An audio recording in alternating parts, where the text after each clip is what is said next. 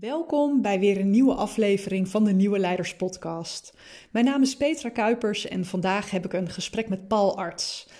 Paul die woont met zijn vrouw Marina in, in Spanje, in Zuid-Spanje. En hij uh, heeft zich daar uh, naast zijn werk als kunstschilder uh, verdiept in de permacultuur. En ik heb vorig jaar de eer gehad om daar een paar dagen te verblijven. En ik moet zeggen, ik was al geïnteresseerd in permacultuur, maar dat heeft een enorme nieuwe impuls gekregen nadat ik daar uitgebreid met Paul en Marina heb gesproken. En wat mij daar zo in aanspreekt, is het idee dat um, in de natuur alles al een keer verzonnen is. De natuur heeft een soort kalme, inherente wijsheid waar we heel veel van kunnen leren. En nu we eigenlijk steeds beter gaan zien dat wij als groepen mensen en als organisaties en als team eigenlijk ook een soort ecosystemen zijn, zie je nog duidelijker wat je te leren hebt uit, um, nou ja, uit de natuur alles is al een keer verzonnen. En uh, als wij weer onze plek leren kennen als zijnde een onderdeel in een groter systeem, dan kunnen we ons daar ook door laten inspireren met hoe we uh, uh, onze organisaties beter laten floreren en hoe we omschakelen naar een meer duurzame en inclusieve manier van, ehm, van samenwerken. Nou, in deze podcast uh, uh, gebruiken we natuurlijk volop metaforen over leiderschap en permacultuur. En naar mijn mening is het een, een prikkelend en waardevol uh, gesprek geworden. Dus ik ben erg benieuwd wat je ervan vindt. In de show notes vind je ook de contactgegevens en meer informatie over Paul. Als je naar hem toe zou willen reageren. En ik wens je heel veel plezier en inspiratie bij deze nieuwe aflevering. Oké.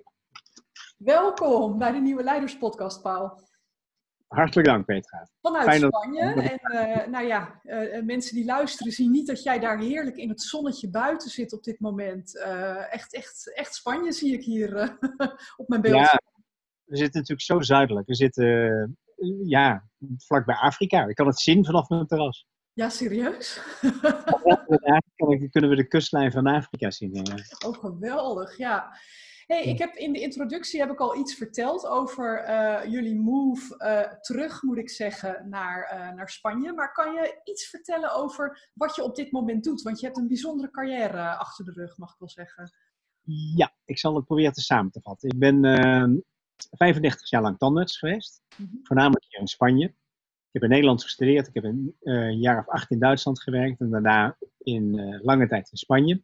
En ik heb twee jaar geleden besloten daarmee op te houden. Ik vond het na 35 jaar uh, wel, wel uh, genoeg uh, geweest. Bovendien had ik een aantal interesses die steeds belangrijker voor me werden. Mm -hmm. En dat was het schilderen. Ik wilde als kleine jongen al naar de kunstacademie.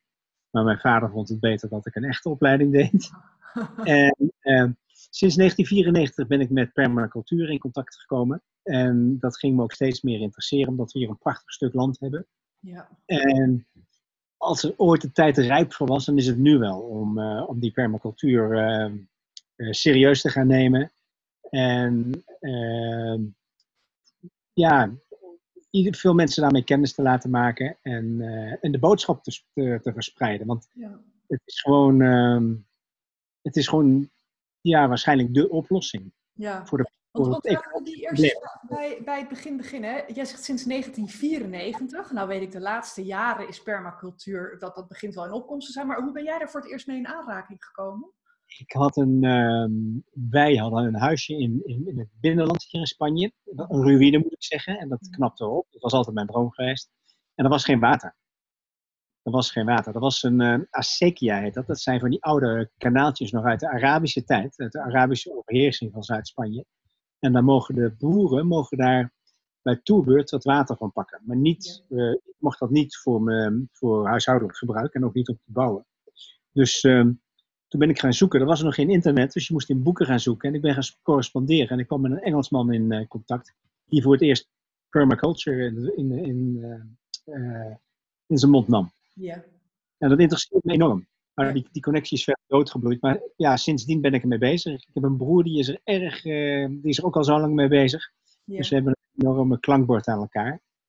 En als je nou uh, mensen zou moeten uitleggen van wat, wat, wat is het nou precies? Kan je dat in hoofdlijnen, kan je dat eens toelichten? Ja, het is, een, ja, het is, het is heel moeilijk om, om te definiëren. Uh, een ethisch designprincipe.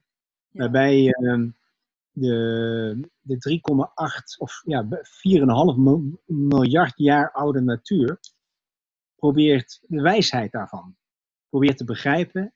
En ook in je dagelijkse tuin of je dagelijkse leven, en, en dus vooral in de tuin, want zo is het begonnen, mhm. maar ook in je dagelijkse leven uh, in te passen.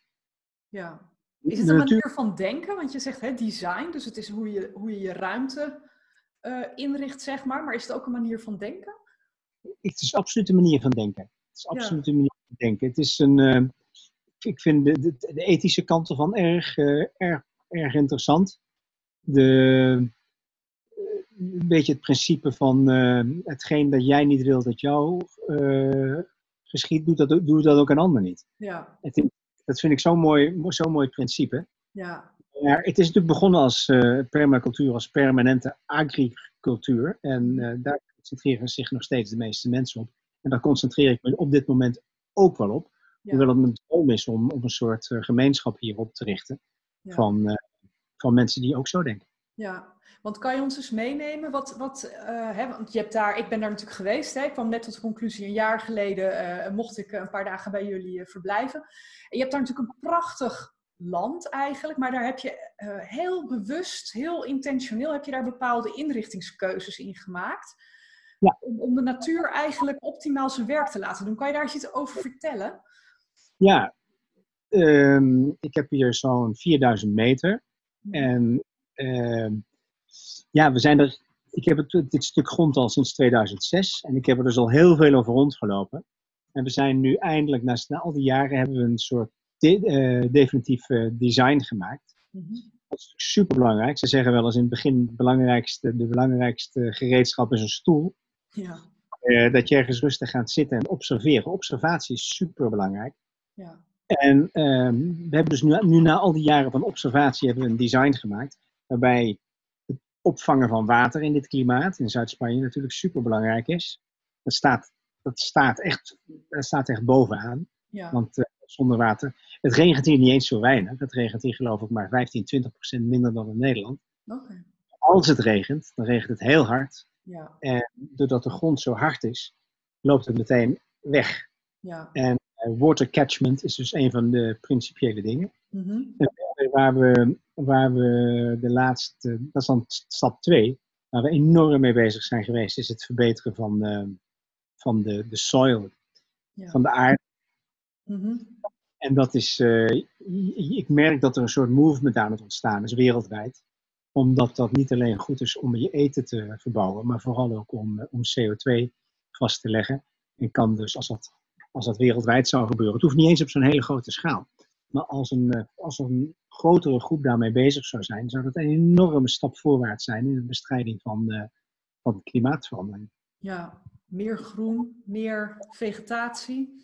Ja, je krijgt door, uh, door uh, die, de grond op de juiste manier te bewerken, of eigenlijk niet te bewerken, beter gezegd, kun je, heeft hij een enorme capaciteit om uh, carbon, om hoe zeg je dat, koolstof, ja. Eh, vast te leggen in de, in de aarde. Mm -hmm. en, en ja, al die carbon die nu in de lucht zit, die heeft ooit in de aarde gezeten.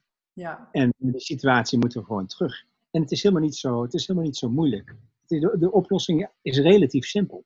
Ja. Het is alleen een. Uh, ik, ik, volg iemand. Uh, ik heb een cursus gedaan, online, een uitgebreide cursus, twee jaar lang door, bij een Amerikaan. Mm En zijn de docenten die daar uh, specialist is in, in bodem, zeg maar, in de aarde. Die geeft een lezing van anderhalf uur. En er staan een ander, hoop commentaren krijg je erop. En een van de commentaren is dat iemand die vier jaar lang landbouw gestudeerd heeft die schrijft die een anderhalf uur meer geleerd heeft dan, dan die vier jaar op school. En dat is natuurlijk het probleem, dat er op scholen en op landbouwhogescholen en universiteiten een verkeerd verhaal verteld wordt. Ja. Echt waar. We moeten, we moeten, naar een, we moeten echt omdenken.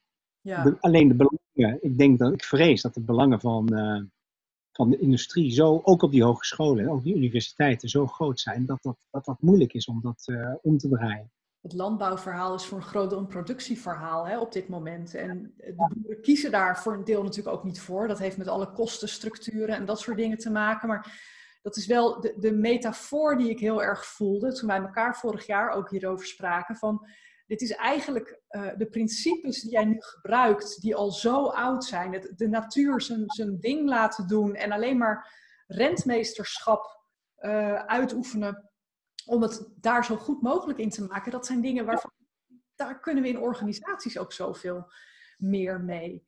Kan, je, kan je, iets vertellen over, hè, want eh, we hebben toen een gesprek gehad over uh, uh, balans brengen, zeg maar, in je omgeving. Hè, er zitten een paar principes achter waarvan ik dacht van, oeh, daar ging mijn, mijn uh, consultantshart ook sneller van kloppen, zeg maar.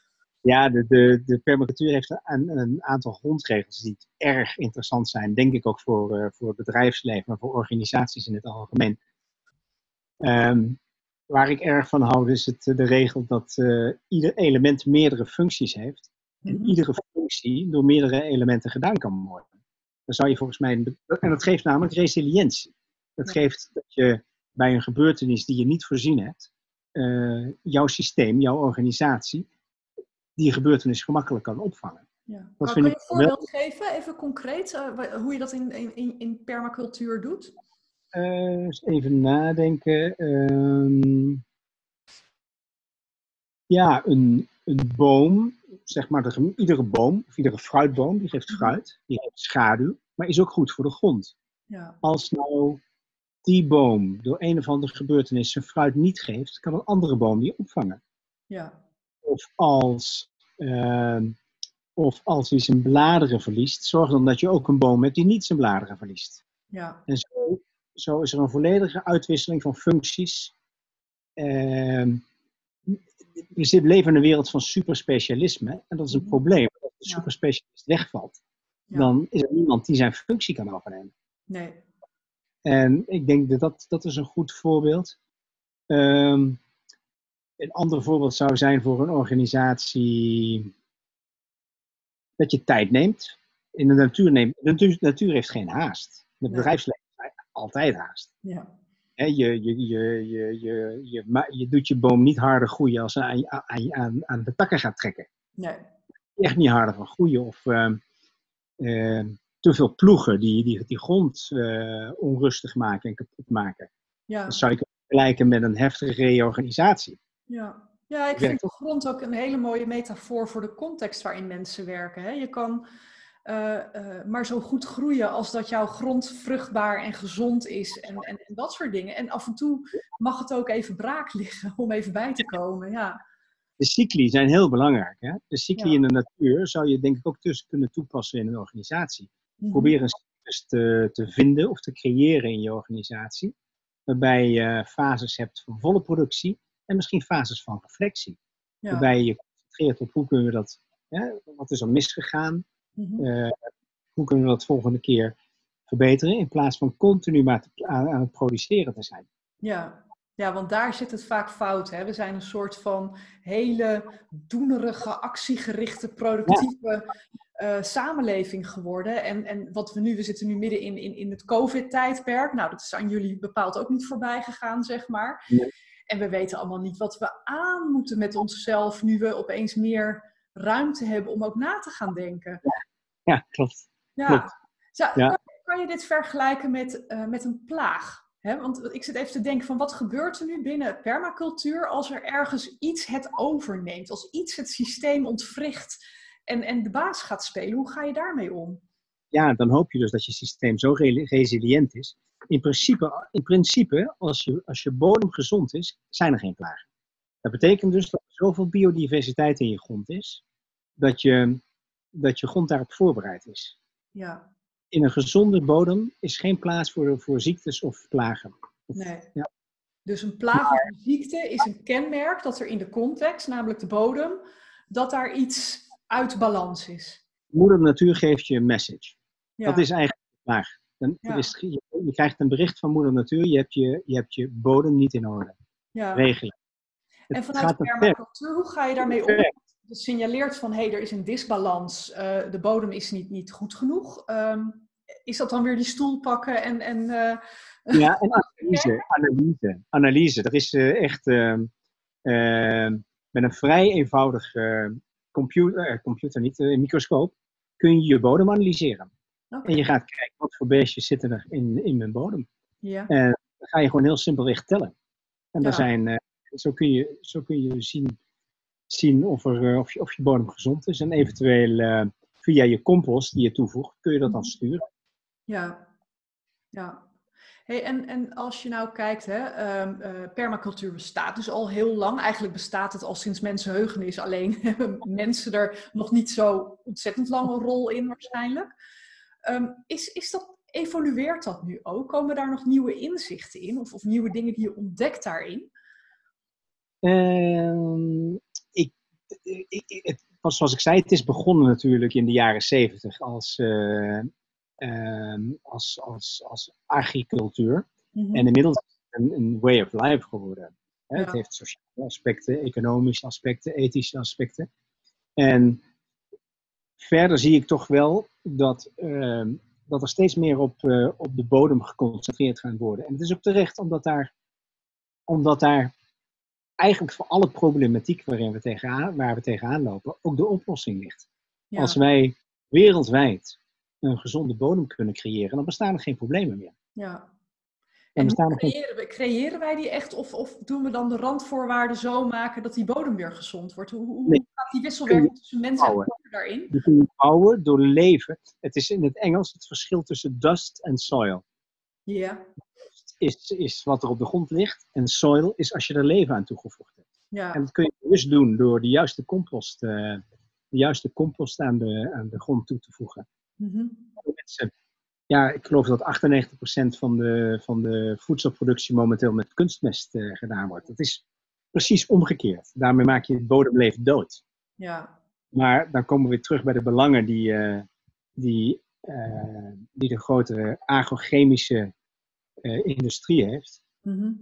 dat is een, ja, die, die zie ik eerlijk gezegd gewoon echt als vijand. Ja. Want want die zullen hun, hun monopolie en hun enorme verdienmodel niet zo eenvoudig opgeven. Ja.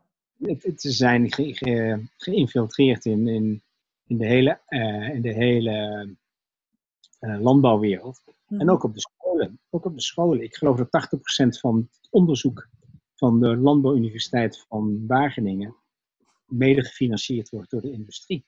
Ja. De vraag is dus wat je, wat je verder wat je moet eh, denken van uh, als staat wetenschappelijk bewezen. De mhm. vraag is.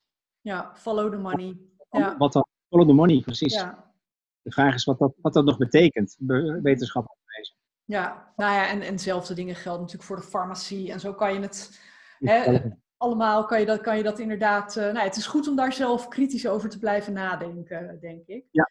ja hoe heb jij deze kennis steeds meer uitgebreid? Want het is voor een deel is het ervaren en het is ook een soort learning loop maken van wat er wel lukt en wat er niet lukt. Maar hoe, hoe train jij jezelf hier nog verder in?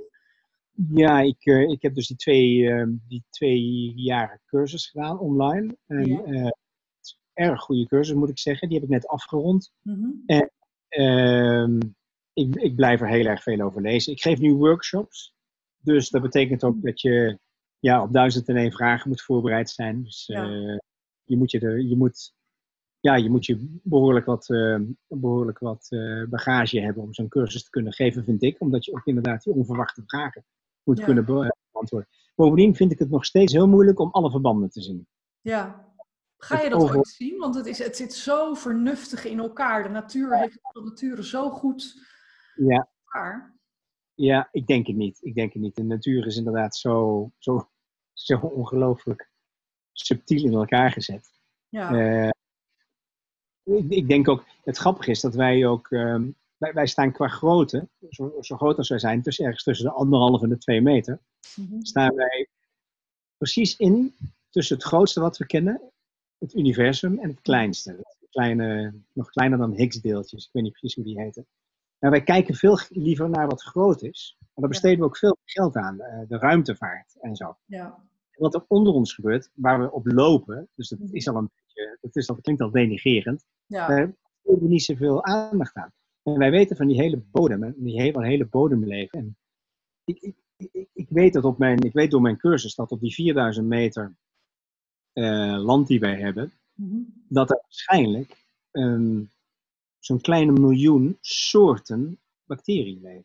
Ja. Ja. Bij 15 graden zijn andere bacteriën actief dan bij 16 graden. Ja. Als je dat beseft, subtiliteit en die samenwerking, die interactie, het, het, het, uh, het, het schimmelnetwerk. Ja. wij denken dat we slim zijn met een wereldwijd, uh, wereldwijd web op het mhm. internet. Dat, is, dat, dat, is, dat staat in, dat, het is kinderwerk in vergelijking met wat de natuur in de bodem heeft.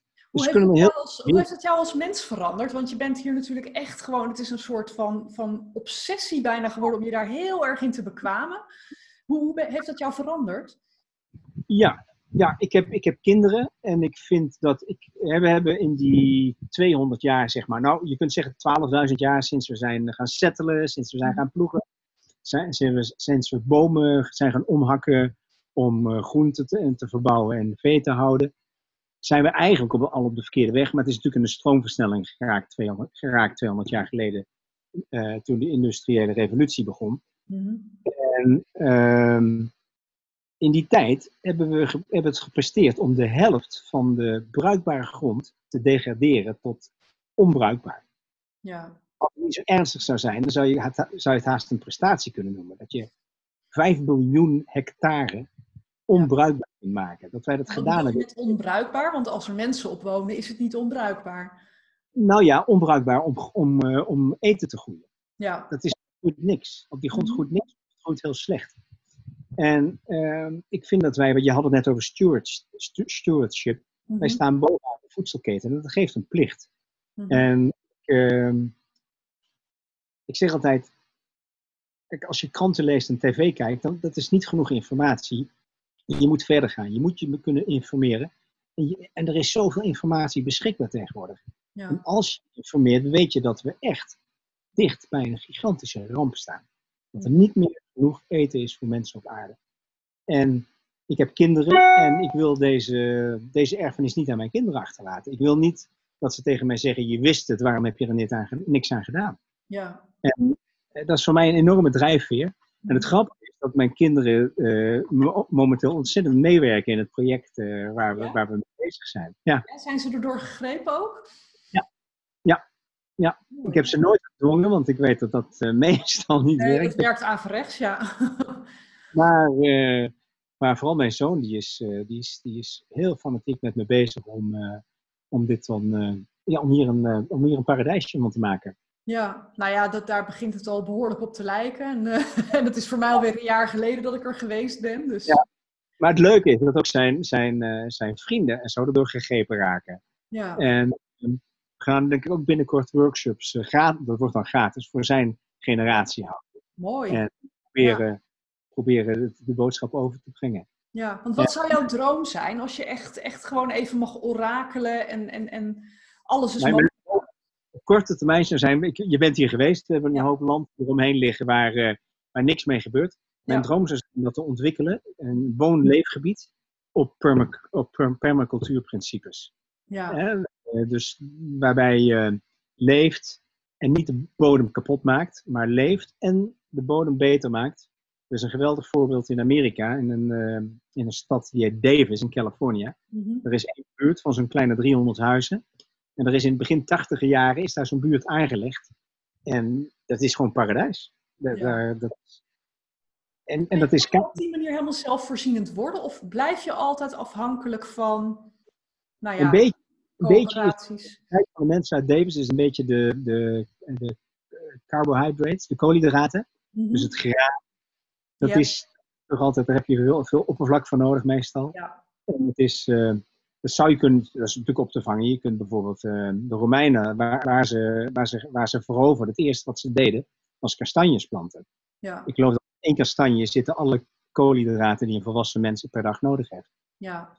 Er, zijn dingen om dat op te vangen. Ja. Maar dat zou mijn zijn, om die, die heuvels hier om ons heen zo te ontwikkelen. ja. En ik heb laatst een, een grote projectontwikkelaar gesproken. En die, ik zei, ik zoek iemand, ik zoek een projectontwikkelaar die een project ontwikkelt, die, die aan zijn uh, kleinkinderen denkt en niet aan zijn kinderen. Mooi. En toen zei ik, forget it, die vind je hier niet. Nee? Nee. Nee. Zijn, zijn Nee, mensen überhaupt in staat om over hun eigen generatie heen te kijken, denk je? Heb je daar Ja. nog vertrouwen in? Want je ziet nu aan jouw kinderen, die grijpen dit, dit stukje aan. Ja.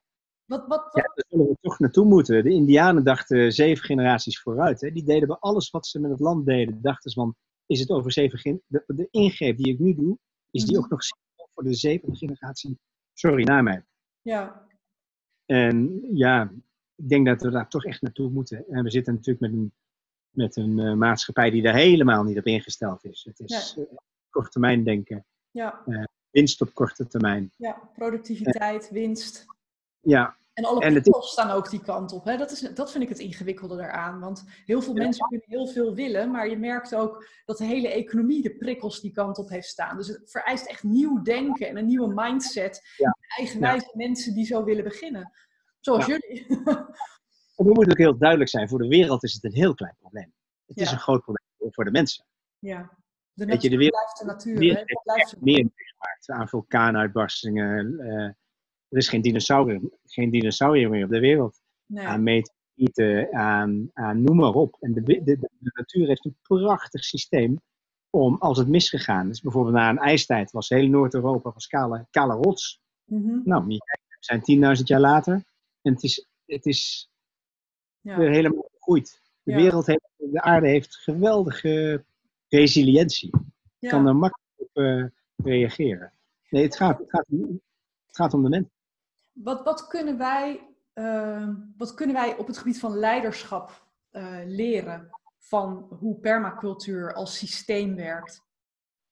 Hmm. Wat zijn een paar van de belangrijkste lessen wat jou betreft? Ja, het lange termijn denken. Mhm. Maar kijk, ik heb er natuurlijk over na zitten denken in eh, voorbereiding op ons gesprek. Ja. Het probleem waar we denk ik tegenaan lopen is de financialisatie van onze maatschappij. Mhm. Dat alles in geld wordt uitgedrukt tegenwoordig. Ik denk dat, eh, ehm, laten we zeggen, 30, 40 jaar geleden ehm, voor een fabrikant de kwaliteit van een product, zijn klantentevredenheid, dat waren belangrijker factor- factoren dan nu. Het lijkt erop dat nu alleen de, wat de aandeelhouder ervan vindt, dat dat nog belangrijk is. En ik denk dat dat voor veel leiders erg moeilijk is. Dat het een enorme druk geeft van bovenaf, omdat, omdat hun, hun, hun prestatie toch vooral in geld wordt uitgedrukt. Ja. Dus ja, ik zou zeggen, lange, als we het ergens willen verbeteren, probeer die cyclus te, te doorbreken. Dat we, dat we zo korte termijn denken. Dat we echt proberen, eh, dat we echt proberen lange, op langere termijn te gaan denken. Ja. Nederland, in een, in een land als Nederland, waar, waar droogte een probleem kan zijn, dat is, een, dat is haast een grap. Ja. Er komen drie of vier grootste rivieren van Europa, die komen door ons land. Ja. Maar wij hebben een droogtegebrek. Dat is, een, dat, dat is een, een, een, een planningsfout. Wij Ja. kunnen een gedeelte van dat water opslaan, onder de grond bewaren. Ons grondwater kunnen we makkelijk omhoog brengen. Ja. Ik zeg ons, ik woon al lang in Spanje, maar ik beschouw me wel nog steeds een beetje. Nou ja, een planningsfout en misschien ook wel een organisatiegebrek. Hè? Ja, Eh, ergens eh, het- heb je ook de denkkracht nodig om, daar, eh, om daarover na te denken en dat te realiseren, om dat te manifesteren. Ja die Rotmans die lijkt me erg goed bezig. eh. maar ja, dus die loopt ook zo tegen de, tegen de bierkaai aan. Ja, ja, wat zou, ik- ja ik, ik, denk, ik denk echt dat dat het grote probleem is. Het korte ja termijn. lange termijn denken. Ja, En als je was- kijkt naar het eerbiedigen van de seizoenen, want ik ben nog aan het zoeken van wat ik, wat ik een mooi principe vind, eh, eh, gewoon hoe, hoe het he- de hele natuurlijke balans is, is dat je, eh, je hebt zaaien, je hebt oogsten, je, hebt, eh, je moet vaak door een winter heen waarin het wat meer naar binnen gekeerd is om daarna weer tot bloei te kunnen komen. Hoe, hoe, hoe zie jij dat? Zit daar, nog, zit daar nog een diepere betekenis achter ook in permacultuur? Zit daar nog meer het idee weten? we laten ons zo leiden door de waan, eh, door de waan van de dag. En het lijkt me heel erg goed om, zoals de natuur zo'n rustperiode neemt. En de, produceert de natuur niet. Nee, Is met andere dingen bezig. Hij zit niet stil, maar is met andere dingen bezig. ja. En dat zou een goed voorbeeld zijn, denk ik, voor organisaties. Maar dan krijg je toch weer die enorme druk. Mhm. We moeten voortdurend produceren. Maar de ik ken je de film ehm, Being There met Peter Sellers. Nee, nee. Nee? Nee. Dat is geweldig. Daar is een, eh, een man, die, eh, een wat oudere man, die is eh, butler bij, bij, bij iemand. En die iemand die overlijdt. En hij komt op straat te staan. En hij heeft alleen maar kennis van de tuin en wat hij ooit op tv ge- gezien heeft. Ja, Die, dat is hilarisch. Want uiteindelijk komt hij met, uh, door, door samenloop van omstandigheden, komt hij uiteindelijk bij de president van Amerika in aanraking. En die vraagt hem zijn mening over, uh, over, over de economische problemen in zijn land. Mm En het enige wat hij kan zeggen, wat, is een, wat hij in de tuin gezien heeft. En hij zegt, ja, er zijn seizoenen. Er is een tijd, er is een rust en dan is een tijd. Dan groeit alles weer. En de volgende dag spreekt de, Amerikaan, de, de president de Amerikaanse bevolking toe. En, en hij gebruikt deze metafoor en iedereen vindt dat geweldig. Ja. maar het is natuurlijk ook, je, je kan er zoveel uithalen. De natuur heeft overal al oplossingen op verzonnen. En wij denken dat we het zelf moeten verzinnen. Terwijl als we iets meer nederigheid zouden hebben en kijken wat er voor oplossingen eigenlijk voor ons neus continu door alle seizoenen heen gebeuren. En zelfs na bosbranden, na aardbevingen. Het is ongelooflijk wat daar allemaal uitkomt. Ja, en als je, als je bedenkt dat, dat, dat de volkeren die wij primitief noemen, de, de mhm. aboriginals, de indianen, wat, die deden dat. Ja, ja. dus we zijn het eigenlijk kwijtgeraakt. Het is meer iets terugvinden dan iets nieuws leren. Ja, ja, en natuurlijk permacultuur is eigenlijk wat jij al zei, niks anders dan een verzameling van hele, hele oude ideeën en technieken. Ja. Die, uh, die, die hun waarde echt bewezen hebben. Ja, ja. ja. Hey, en nog even, als we de metafoor gebruiken, uh, we zitten nu midden in, in, in de COVID-periode nog steeds. Uh, wat, wat, laat ik het zo zeggen, het voelt voor mij een beetje als winter. En dat hoor ik ook van heel veel ondernemers om me heen, dat dit echt een soort winter is. Wat is voor de natuur de rol van winter? Met andere woorden, wat kunnen wij leren van de natuur over hoe we deze periode eigenlijk kunnen gebruiken om straks weer te ontspruiten, zeg maar? Ja, ik denk, ik denk dat, uh, dat als we hier ons voordeel mee willen doen, dat we, uh, laat ik het zo zeggen, dat er laat ik nog een stapje terug gaan. Toen onze klein waren, toen verveelden ze zich af en toe. En, en iedereen, dat, is, dat, dat kan tegenwoordig niet meer. Hè? Nee. Kinderen mogen zich moeten bezig voor een tablet komen en zo, hè? ja. uit verveling ontstaan zoveel interessante ideeën. En ik denk dat we het zo een beetje moeten zien nu. Er zijn mensen die met die COVID uh, minder te doen hebben. Mm al je creativiteit die je hebt vanuit je tenen desnoods uh, uh, naar boven te halen. En, en, en bedenk hoe we, dit, hoe we dit. Kijk, dat onze wereld hier zo door plat ligt, is, is duidelijk een voorbeeld van tekort aan resiliëntie en tekort van flexibiliteit. Een verarmde bodem, hè? hebben we een verarmde context. Ja. Als wij dit niet kunnen opvangen, mhm. hè, als onze economie, onze samenleving zo fragiel is, dat we een virus niet kunnen opvangen, dan, dan klopt het niet. Dan is dus inderdaad de bodem, dan is het systeem niet goed. Nee, dus dan moet de balans op een andere manier terug. Ja, en in ons geval zal het toch een, echt een ander systeem moeten zijn. Ik denk dat het kapitalistische systeem. Uh, op, iedereen weet dat. Ja, laat ik straks zo zeggen. De meeste mensen denken dat het het minst slechte systeem is. En dat is mhm. misschien wel zo. Maar iedereen is er ook over eens dat het een enorme ecologische impact, heeft. Ja. En die is zo groot dat we hier gewoon niet mee door kunnen gaan. Ja. we moeten een ander systeem uh, uh, vinden en laat de, de meest creatieve mensen maar eens gaan nadenken over wat het, hoe, dat systeem zou kunnen, hoe dat systeem zou kunnen zijn. Ja, mooi. Daar wou ik mee afronden. Ik vind dit mooie woorden. Dankjewel. Graag gedaan. Daar nog een hele, hele fijne tijd, zo in de zon. Wij hebben hier uh, gietende regen, dus uh, ik Dank wens je daar uh, heel veel succes en ook heel veel gezondheid en resilientie. Eens gelijks. Tot snel, Petra. Ik hoop dat deze aflevering je geprikkeld heeft, geïnspireerd heeft of je misschien nieuwe inzichten heeft gegeven waar je de komende tijd weer even over na wil denken. Als het waardevol voor je was, dan zou je me ontzettend helpen als je de aflevering wilt delen in je netwerk en als je een review wil achterlaten op de podcast-app van je keuze. Op die manier word ik beter vindbaar en kan ik nog meer mensen bereiken met deze verhalen over nieuw leiderschap. Ik tref je graag bij de volgende podcast. Dag dag. Thank you.